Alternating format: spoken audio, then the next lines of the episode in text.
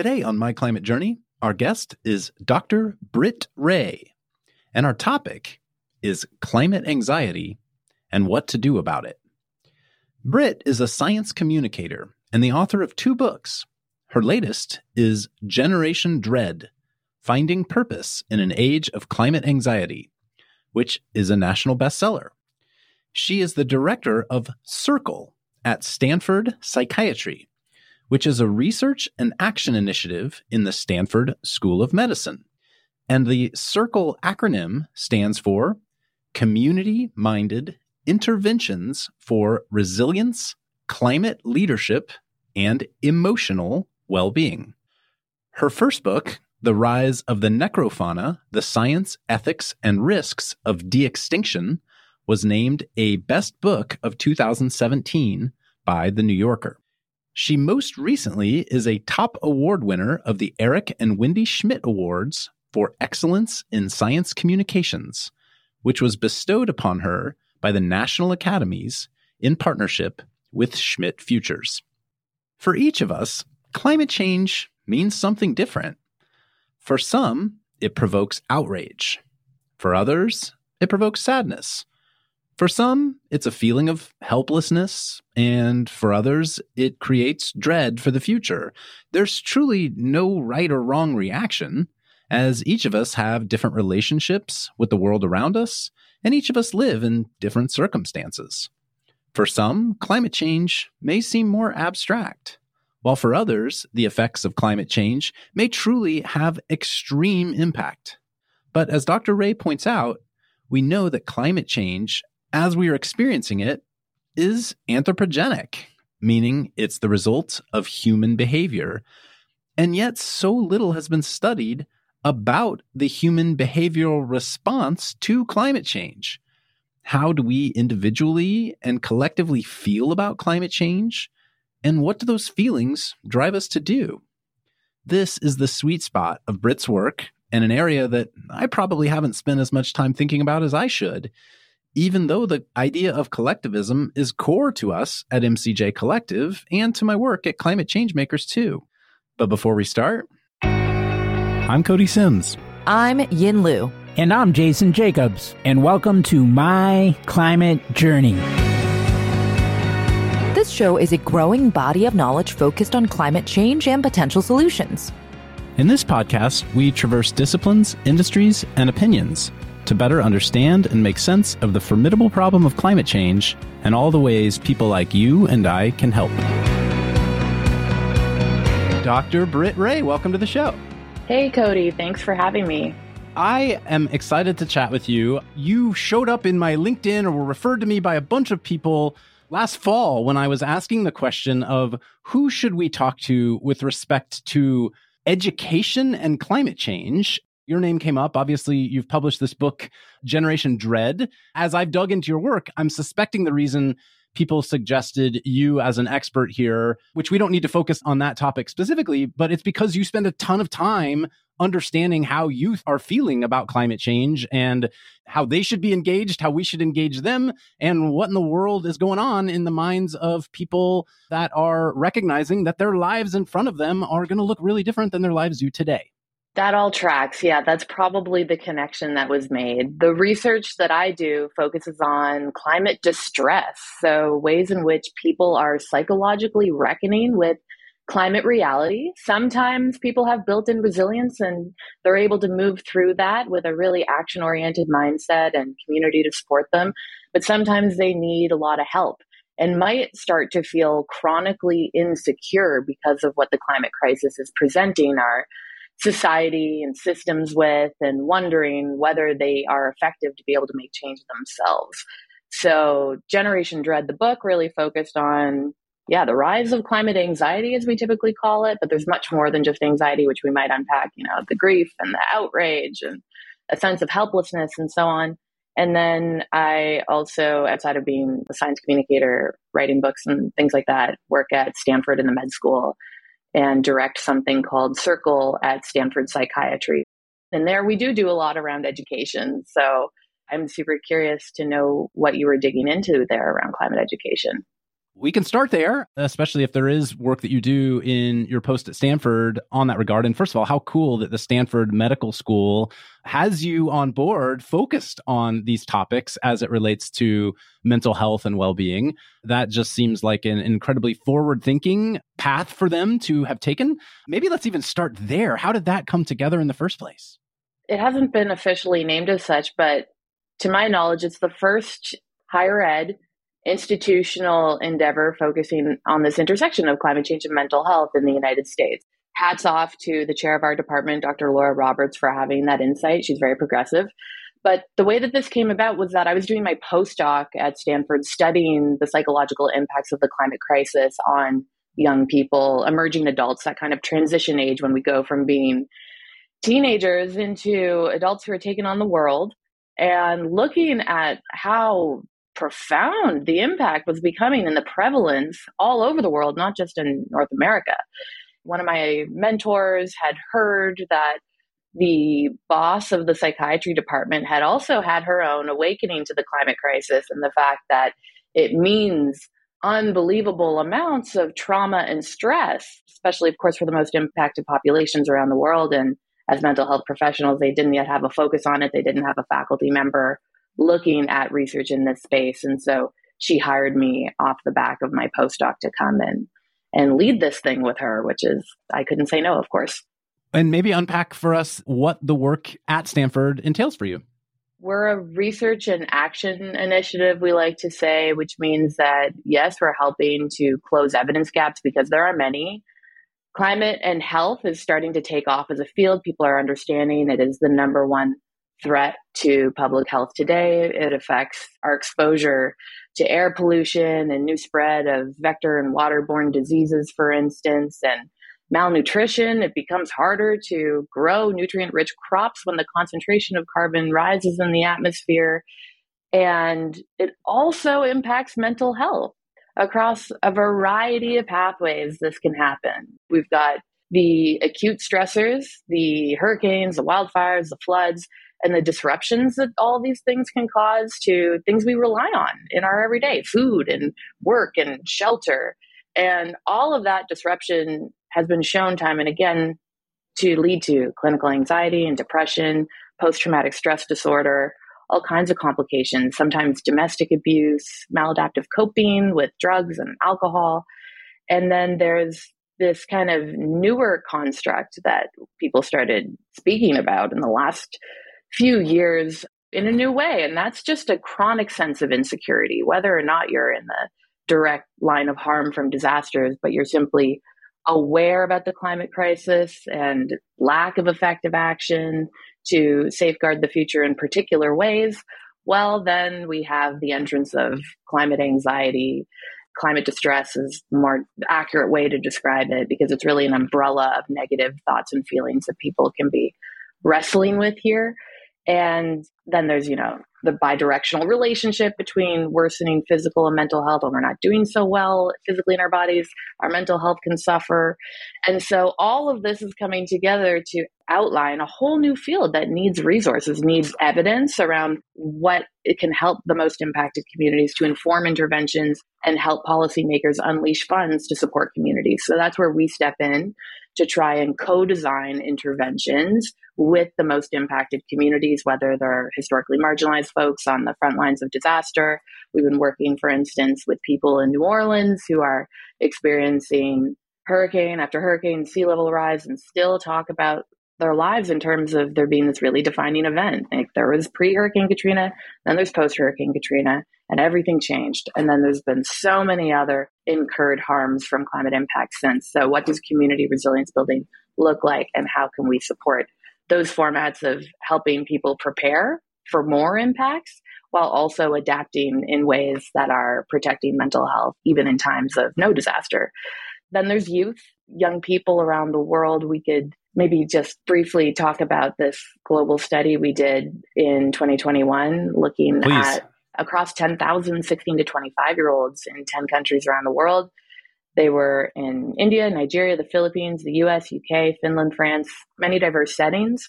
And 45% of those young people globally said that their thoughts and feelings about the climate crisis are interfering with daily life tasks like eating and sleeping and concentrating. That's really high in terms of self reported functional interference. So we were pretty alarmed by that. And then 75% of young people globally say that the future is frightening to them because of climate change. 56% endorse the statement that humanity is doomed. 39% said that they don't, or rather that they feel hesitant to have their own children one day because of the climate crisis. And of course, we don't want any young people walking around feeling this existentially overloaded. So we do research with young people to co design interventions that can help move through this and build a sense of agency, collective efficacy, and undergirding with some gritty and realistic hope. There are so many directions we can go based on everything you just shared. Where I want to start is actually the phrase climate anxiety itself. I've heard you make the remarks that it's widely used, but it's imprecise in that it's not a pathology. It's not a disease that individuals necessarily suffer from. Can you share a bit more about some of the scientific work that's gone into understanding what climate anxiety is and maybe how the medical community is thinking about categorizing it. Despite the clinical sounding name, climate anxiety is not a mental illness, and you won't find it in the Diagnostic and Statistical Manual of Mental Disorders, at least not yet.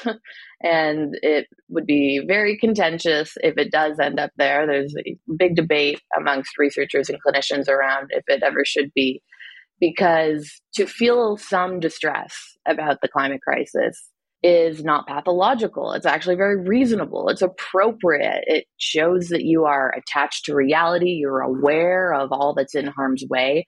And it's a sign of attachment to things that are being destabilized. And so that kind of anxiety sensor can be adaptive when it causes us to really sit up straight, notice what's going on, and then say, hey, can I mobilize some resources towards fending off the danger?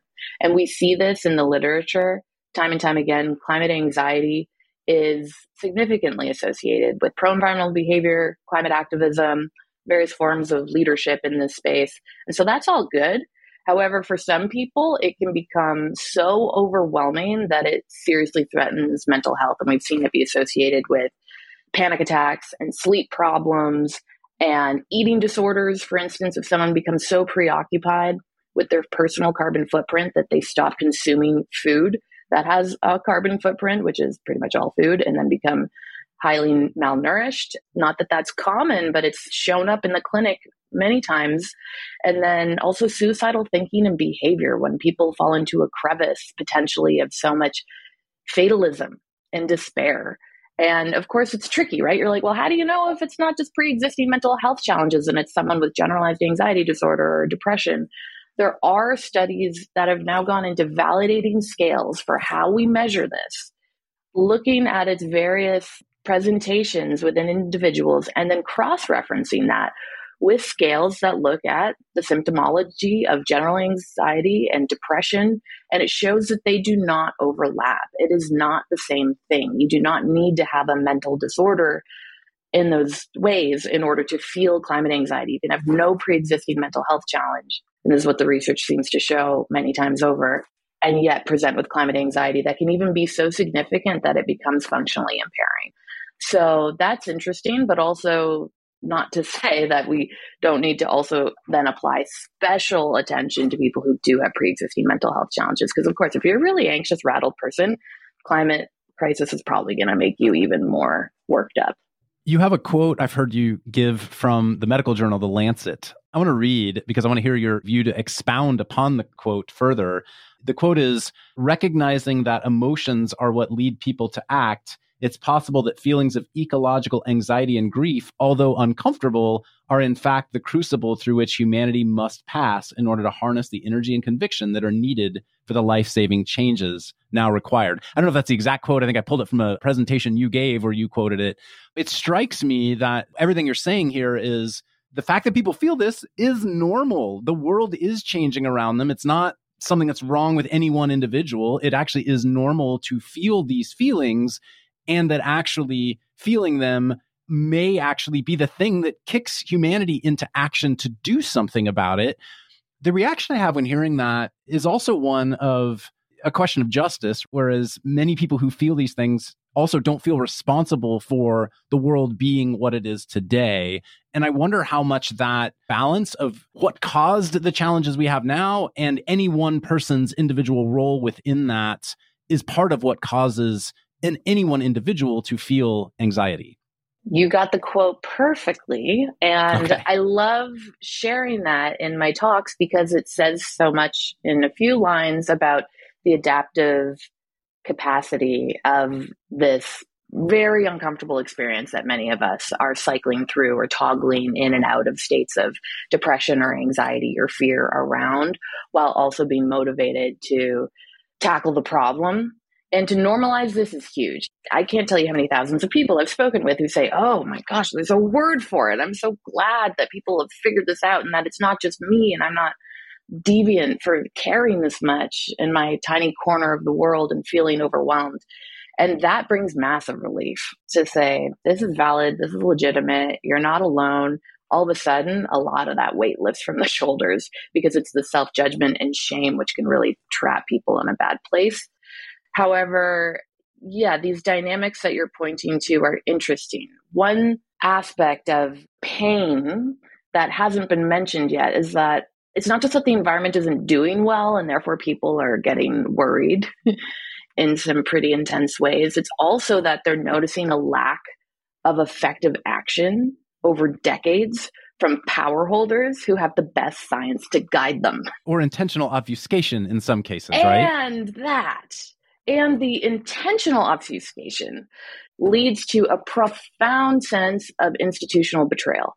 Being let down, yes, by leaders in charge who are supposed to uphold their end of the deal and protect those with less power, especially the young, who are often not even old enough to vote, let alone take up positions of power, running for office, running large companies, and so on, where the needle can really be moved. And yet they're always being told that they are the hope for the future as to why the climate crisis is solvable, which creates lots of frustration. Many young people say, please stop telling my generation that we're the ones to save the future, save the planet.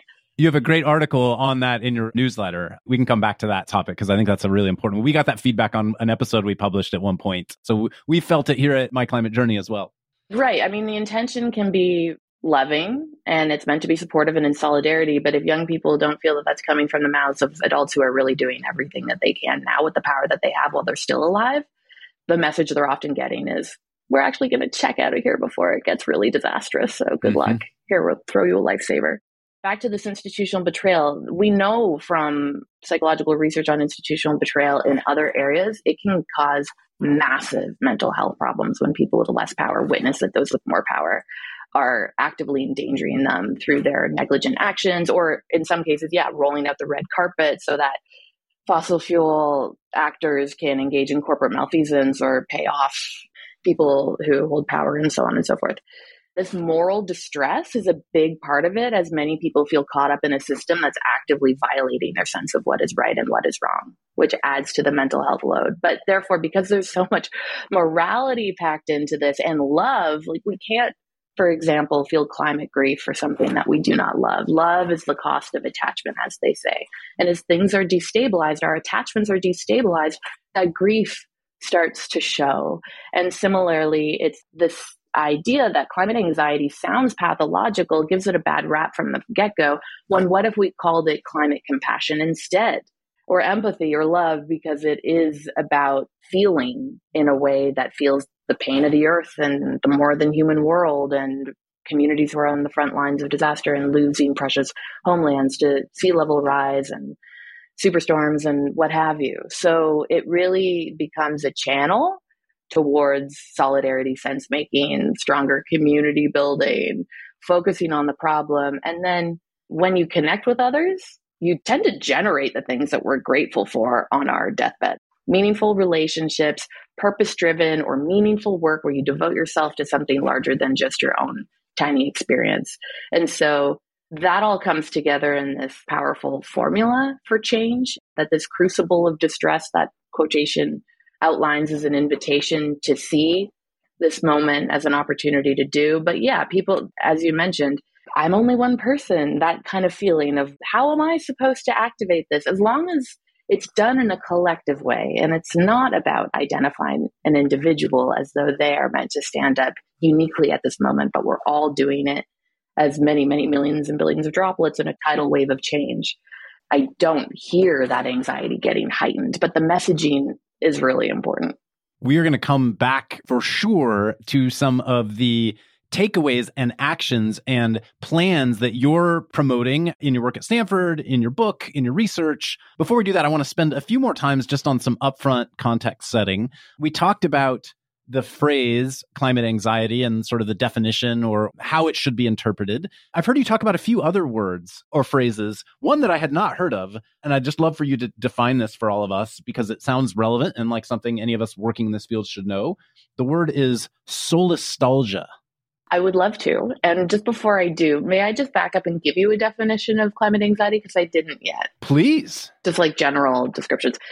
People use the term climate anxiety in many different ways. The American Psychological Association describes its close cousin, eco anxiety, as the chronic fear of environmental doom. So that's about climate and biodiversity and and and all the other ecological problems. And I think that it's a good tagline for climate anxiety as it pertains to climate. But it is more accurate to then step back and bring in all the other uncomfortable emotions that often accompany the anxiety, like fear, sometimes panic, sometimes terror, sometimes helplessness, sometimes guilt, sometimes shame, grief, and so on. Just really looks differently to different people. Now, solastalgia is a term to describe a homesickness that we can have when we're still at home after so much environmental change has happened there that it's no longer recognizable to us as home. And therefore, we lose the kind of comfort giving quality of home that it used to have. We can't access solace there. That was coined by an Australian philosopher named Glenn Albrecht in around 2011 because he had returned to this wild space, this mountain range that he used to frolic in as a child. And upon returning decades later, he saw that it was all turned into open tar pit mines. And he was shook by such a profound sense of grief, but it was place based, it was site specific, and language was failing him to really describe what that loss was. And so he came up with this portmanteau of solace and nostalgia to describe that homesickness. I mean, that's an extreme example, but you know, I've heard from many outdoor skiers, for example, the ski run I used to love, it's not really there anymore. Right. So, like those kinds of things, like that feels like what would trigger that word for someone. Exactly. I've also heard you use the phrase broken record record breaking as something that is getting thrown around a lot. Maybe describe that one for us. Maybe that one's a little more obvious, I guess. Kind of has the definition in the title, but it's such a fun, playful word that comes from these artists at the Bureau of Linguistical Reality, they call themselves, who are coming up with new terms to describe our changing world. And it is that bizarre feeling we all have when opening up a newspaper or listening to a radio program and hearing that once again, the year, the month, the day has broken the record for the hottest on record. And you notice that linear pattern, and then you imagine what lies ahead. And it is just a dreadful feeling. And yet it's normalized. So it's that kind of uncanny thing. To me, it invokes the idea of a numbness to it to some extent. And I don't know if that's what it's meant to make me feel, but it almost, unfortunately, I liken it in the United States to all these horrible mass shooting right. events, which is the same sort of thing. It's like you open up the newspaper again and it's another story and it's awful but it's also this feeling of disempowerment and ah, I don't know what I should do. It's a really understandable response, right? And many people do go into a numb type of space around confronting the climate crisis generally, headlines or not. We see the ostrich in the sand metaphor used all the time for how we respond to the climate crisis en masse it's pretty intolerable information a lot of the time. It's painful. And so it's easier to sometimes slide into a space that might look like apathy, might operate as numbness.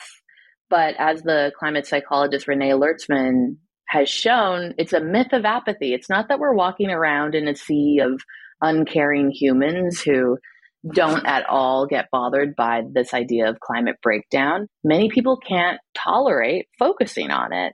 And so it raises anxiety, but more so it raises ambivalence and mixed feelings about our own roles and how we're living and what's coming out of our tailpipe and what company we're working for. And that can also lead to a kind of shutdown because it's uncomfortable to have certain values, but then also feel tugged in a different direction or see that maybe you're not living fully in alignment with those values, which can bring up shame, a really difficult emotion to live with. And so it's kind of, all right, let's just tamper all of this down and keep on moving and not get too distracted.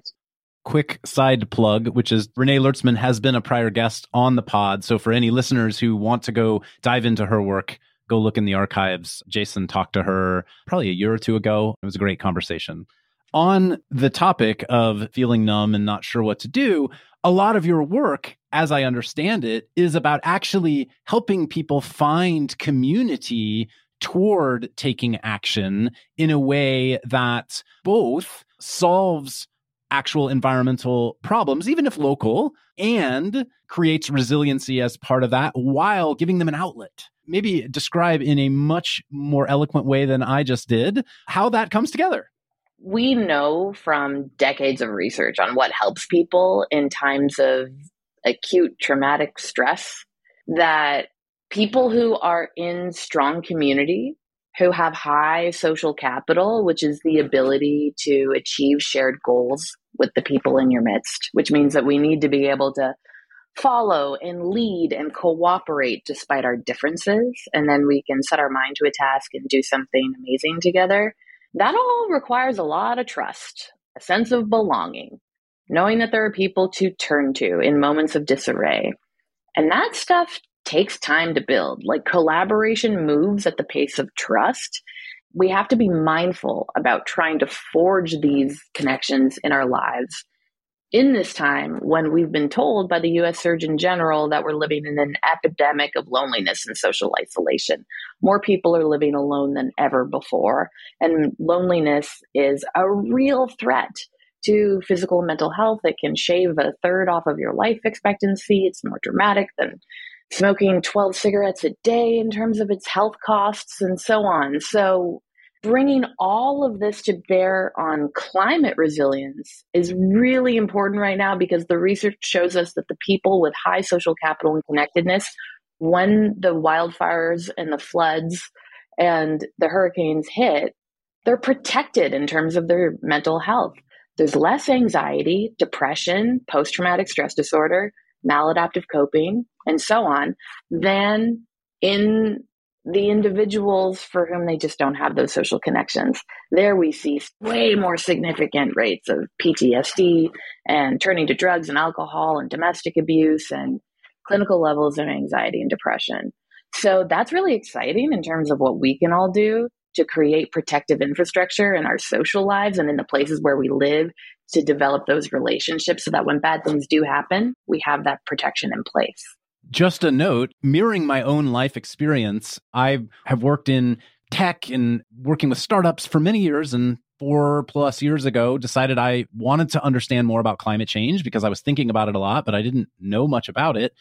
Through that, many people know my story. I discovered the My Climate Journey podcast. I joined the member community. In there, I helped launch a political action community called Climate Change Makers. And in both of these instances, it was about engaging and dealing with climate in a community, working and learning alongside other people. And I can tell you, it totally helped me not feel great about where the world is, but at least feel better about the fact that I know there are other people working on solutions and that I can engage with them. And this sense of learning and engaging in community, this is virtual community. This is different than some of the hands on work I think you're about to talk to that you, there are programs you're helping to put in place, but it feels similar in that regard. That's massive. And it's so true, Cody, what you're saying. I've gone through my own experience finding the exact same thing, which really alleviates the pointy end of that climate anxiety. There's also research to show that engaging in climate activism can be beneficial for buffering against the worst parts of climate anxiety and distress, not because the activism leads to the outcomes that activists want, because often it doesn't, but just because it brings you into contact and relationship building opportunities with caring others who feel the same. Which brings a lot of ease. Hey everyone, I'm Yin, a partner at MCJ Collective, here to take a quick minute to tell you about our MCJ membership community, which was born out of a collective thirst for peer to peer learning and doing that goes beyond just listening to the podcast. We started in 2019 and have grown to thousands of members globally. Each week, we're inspired by people who join with different backgrounds and points of view. What we all share is a deep curiosity to learn and a bias to action around ways to accelerate solutions to climate change. Some awesome initiatives have come out of the community. A number of founding teams have met, several nonprofits have been established, and a bunch of hiring has been done. Many early stage investments have been made, as well as ongoing events and programming, like monthly Women in Climate meetups, idea jam sessions for early stage founders, climate book club, art workshops, and more. Whether you've been in the climate space for a while or just embarking on your journey, having a community to support you is important. If you want to learn more, head over to mcjcollective.com and click on the members tab at the top. Thanks and enjoy the rest of the show.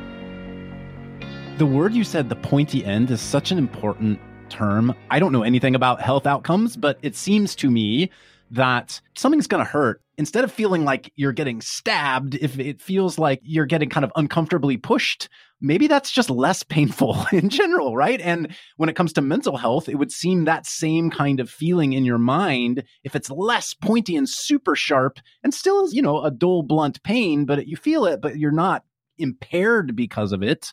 That feels like an important step for people. That is an important step for people. It can mean the difference between thoughts and feelings and functional impairment where you actually have a hard time getting through the day. So blunting that sharp edge is critical, but we can learn from the distress. This is the thing. If we stop judging ourselves for feeling any, let's say, anxiety or grief, then we can actually create some spaciousness where we notice that these emotions have information. They're carrying insights that tell us about things we deeply care about, which can help us navigate where we might go next, the kind of community connections we can forge, what kind of climate action. It strikes me that you ultimately want to be able to drive recommendations from a few different ways. There's recommendations of large scale public health type of funding dollars that need to know what programs they should be trying to look for with their funding dollars. There's also the individual clinicians who have patients and who are coming to them with things that they ultimately, presumably, would like to be able to direct them toward. Which side of those coins are you focused on today, or maybe neither of them yet? Well, I appreciate the question. It's all important. I'm putting my eggs in the basket of more inclusive public health approaches that can help get groups and communities activated in ways that build that extra protective layer of social capital and connectedness that we know is going to be more effective than trying to go for mental health treatment later down the line. You want to do prevention, right? Rather than allow things to happen and then treat case by case because we're dealing with incredible scale of psychological stressors and we need to get around the mental health treatment gap that we see covid taught that to us plainly a lot of folks could not find therapists or psychiatric beds that they needed when they were having a mental health fallout from the pandemic. And that's in a high resource place like the United States, let alone in lower resource countries across the global south where we see the most, obviously, the bulwark of climate impacts. That's not to say that climate aware therapy is not valuable. It's super valuable. We need those therapists helping people. And they're in the climate psychology alliances, the climate psychiatry alliances, I took a course on a certification to become a climate aware therapist, so to speak, even though I'm not actually a therapist, just to get the education. It was interesting because so many brilliant people were sharing this from the California Institute for Integral Studies, the only place that offers this so far. It's so new. But again, the evidence is missing. We actually don't know what to tell clinicians to do. Instead, they're adapting things that they've learned, best practices for helping with other mental health challenges. But the interesting point here that makes us different is the non pathological piece, because they're not here to help someone necessarily with catastrophic thinking that they want to dismiss that problem of with a pill. They're actually reckoning with the fact that they too are in the climate crisis and they might have distress about it. So there's a relational aspect to that therapeutic alliance, which is much more like helping people when you're in a war zone some kind of collective trauma and stress. So, how do you move through that resiliently together without pathologizing? Is the stance that they take. I've heard you say that the climate crisis is anthropogenic, meaning it's due to human behavior.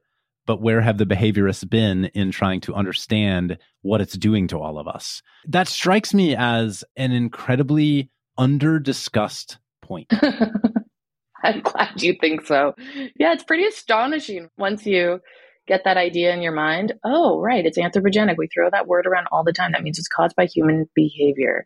And yet we're always going to, and not that these people shouldn't be who we're going to, but in addition to the climate scientists, the economists, policymakers, we need the psychologists, the behavioralists, the psychoanalysts, the people who understand this enormous propensity we have towards all forms of denial, not just the outright kind, but the soft denial that can really trip us up here, and so on, in order to encourage behavior change at scale to make a difference. So there's the mental health side of it. And then there's also the helping to bring about pro social tipping points that get us into the better climate zone that we're aiming for for regenerative futures. And we have a new nonprofit called Unthinkable, which is coming off the back of this newsletter, Gen Dread, the Substack newsletter I started a number of years ago, because we started hearing from so many parents, concerned parents who are themselves climate anxious and wondering how to support their climate anxious children, and educators who were in classrooms teaching about global environmental threats and noticing that their students were becoming increasingly despairing and despondent about the future that they were training up to go move into. And instead of their office hours being used to talk about things on the assignment that's due next week, they're basically having therapy sessions and breaking down and saying that they don't have motivation to stay in their program, that it's all too much. And so these educators realizing maybe something about the way that I'm teaching is making it worse, like not addressing the emotional component, not bringing in skills for psychological resiliency. Also, hearing from a lot of frontline climate professionals, the folks like you and I, and the climate scientists and the climate activists and climate diplomats, and anyone who's professionally bearing witness to climate data and forms of inaction and so on, where that can take a psychological toll. So, Unthinkable is really just coming off the observation that we've had the best thinking in the world on this crisis for decades, and yet our emissions are still going up and we are off track to meet our targets.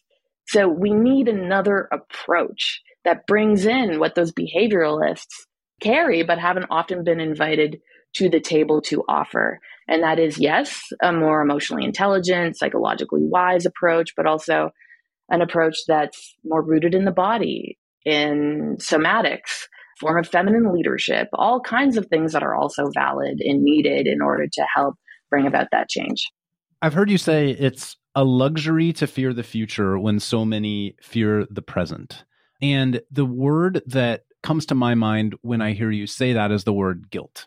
We talk about climate anxiety and how do we avoid the worst mental health outcomes that people feel for sure. You also cited in data that there is a difference in how people feel based on where they sit in the world. If you've grown up with privilege, or maybe you are underserved, or if you are in a population in the world that is dramatically at risk for climate change, you may feel differently about it than if you are in an area of the world that does not. I am curious about guilt as a lever when it comes to action and when it comes to wide scale behavioral change?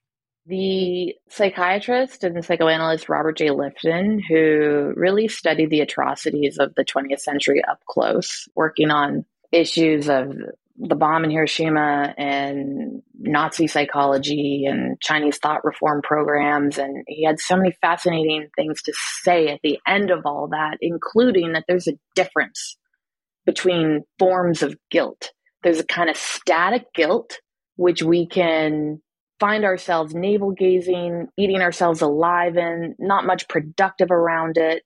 Then there's animating guilt, which is where we bring ourselves to life around the guilt that we might feel and take ownership and offer essentially reparations for what we know we've done to cause harm.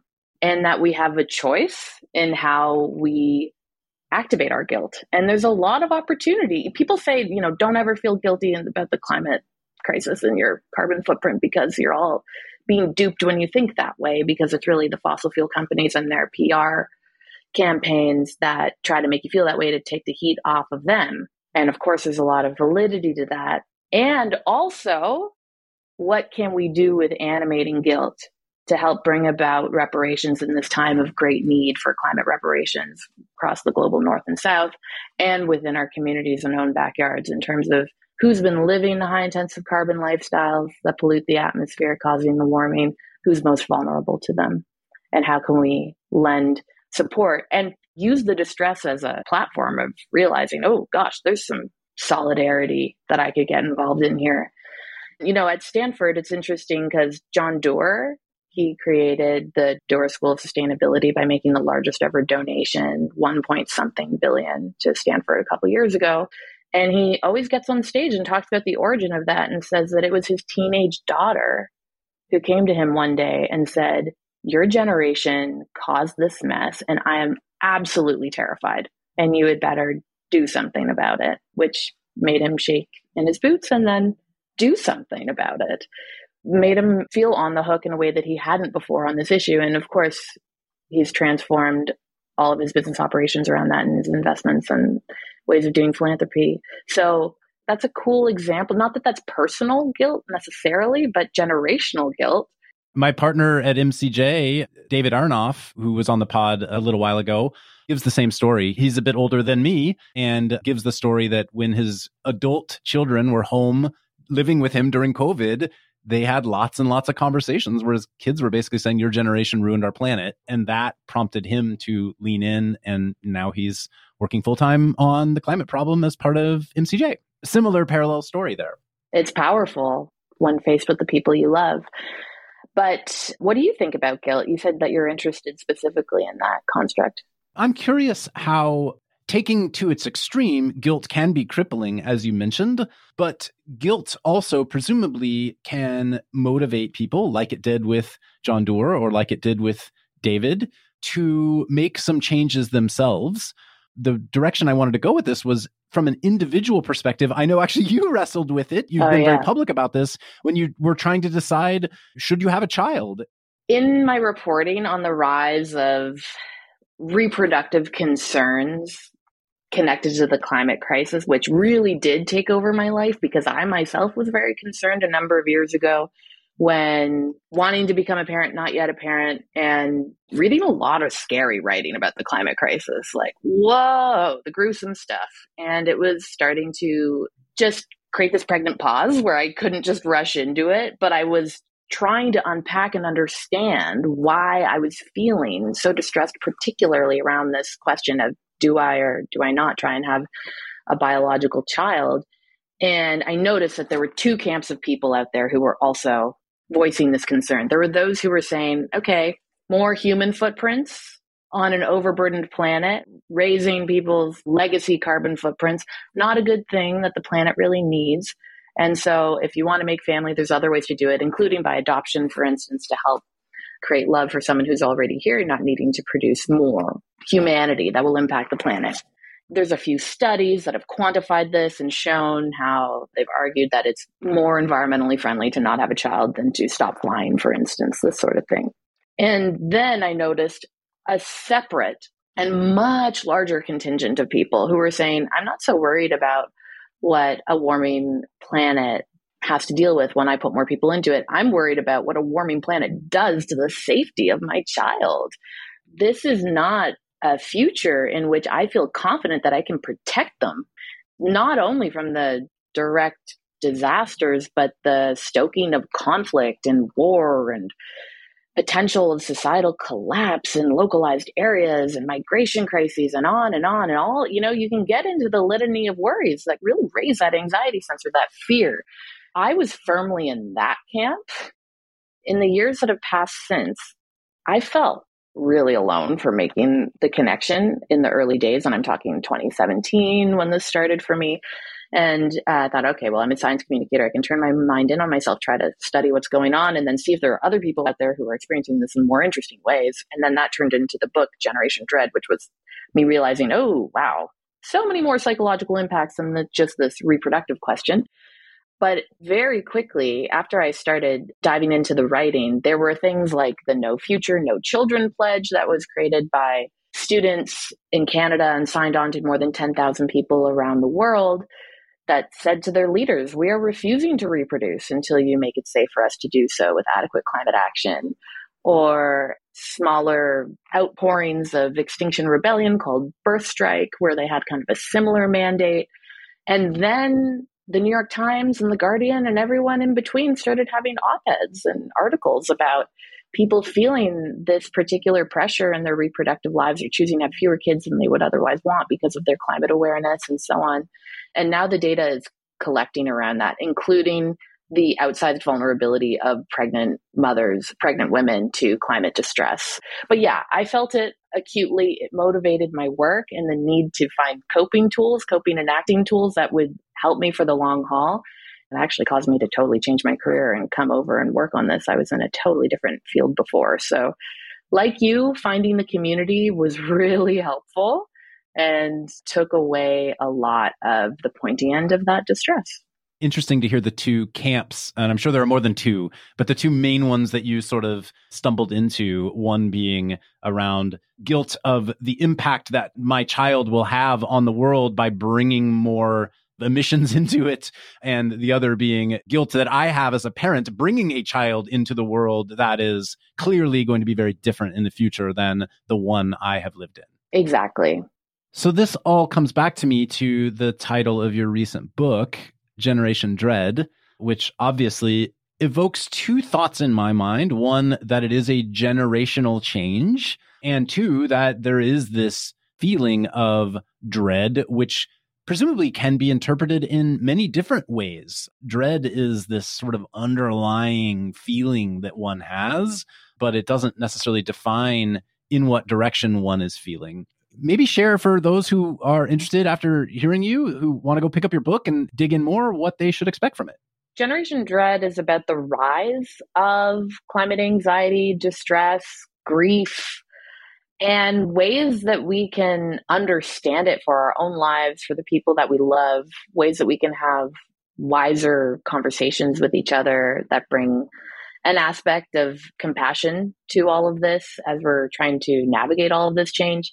And then looking towards what are the mental health innovations that are needed in order to protect people, not just from the climate anxiety, but also the trauma with increasing disasters. So it tries to do a lot. I'd say it's a really existential book. It has a gritty kind of radical hope in a time of fear flavor to it.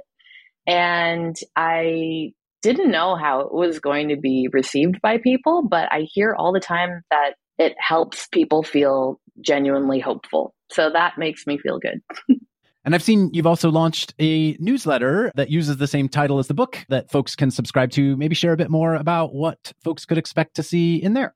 So, Gen Dread is the newsletter about staying sane in the climate crisis. And we share insights about climate change and mental health research, interviews with experts, and people with lived experience who share their intimate stories around ways that they've moved through a lot of either distressing experiences or climate disasters or hopeful ways of parenting differently or changing the ways that they distribute climate education in the classroom or working together with their local community in ways that address both the emotional quotient and then actions that they want to see more of. So it's really a community has gained ground around this little newsletter, and we'd be delighted to have you. It's free. I saw that you are all calling yourselves dreadheads, which I kind of love. yeah, we're dreadheads. Nothing like bringing humor to a horrible situation, which can actually help people cope with it.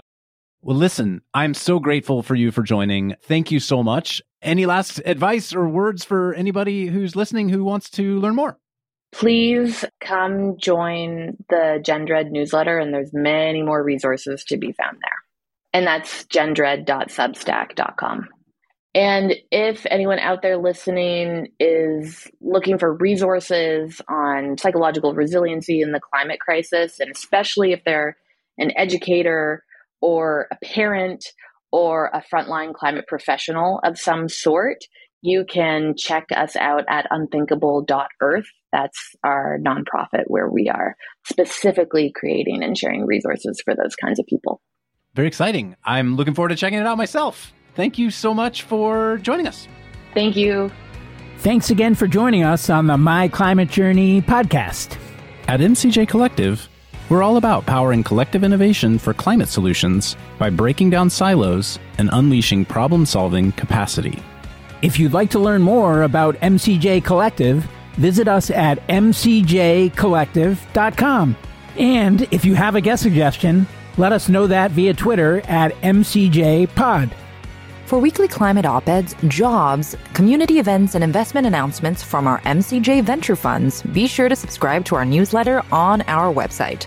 Thanks, and see you next episode.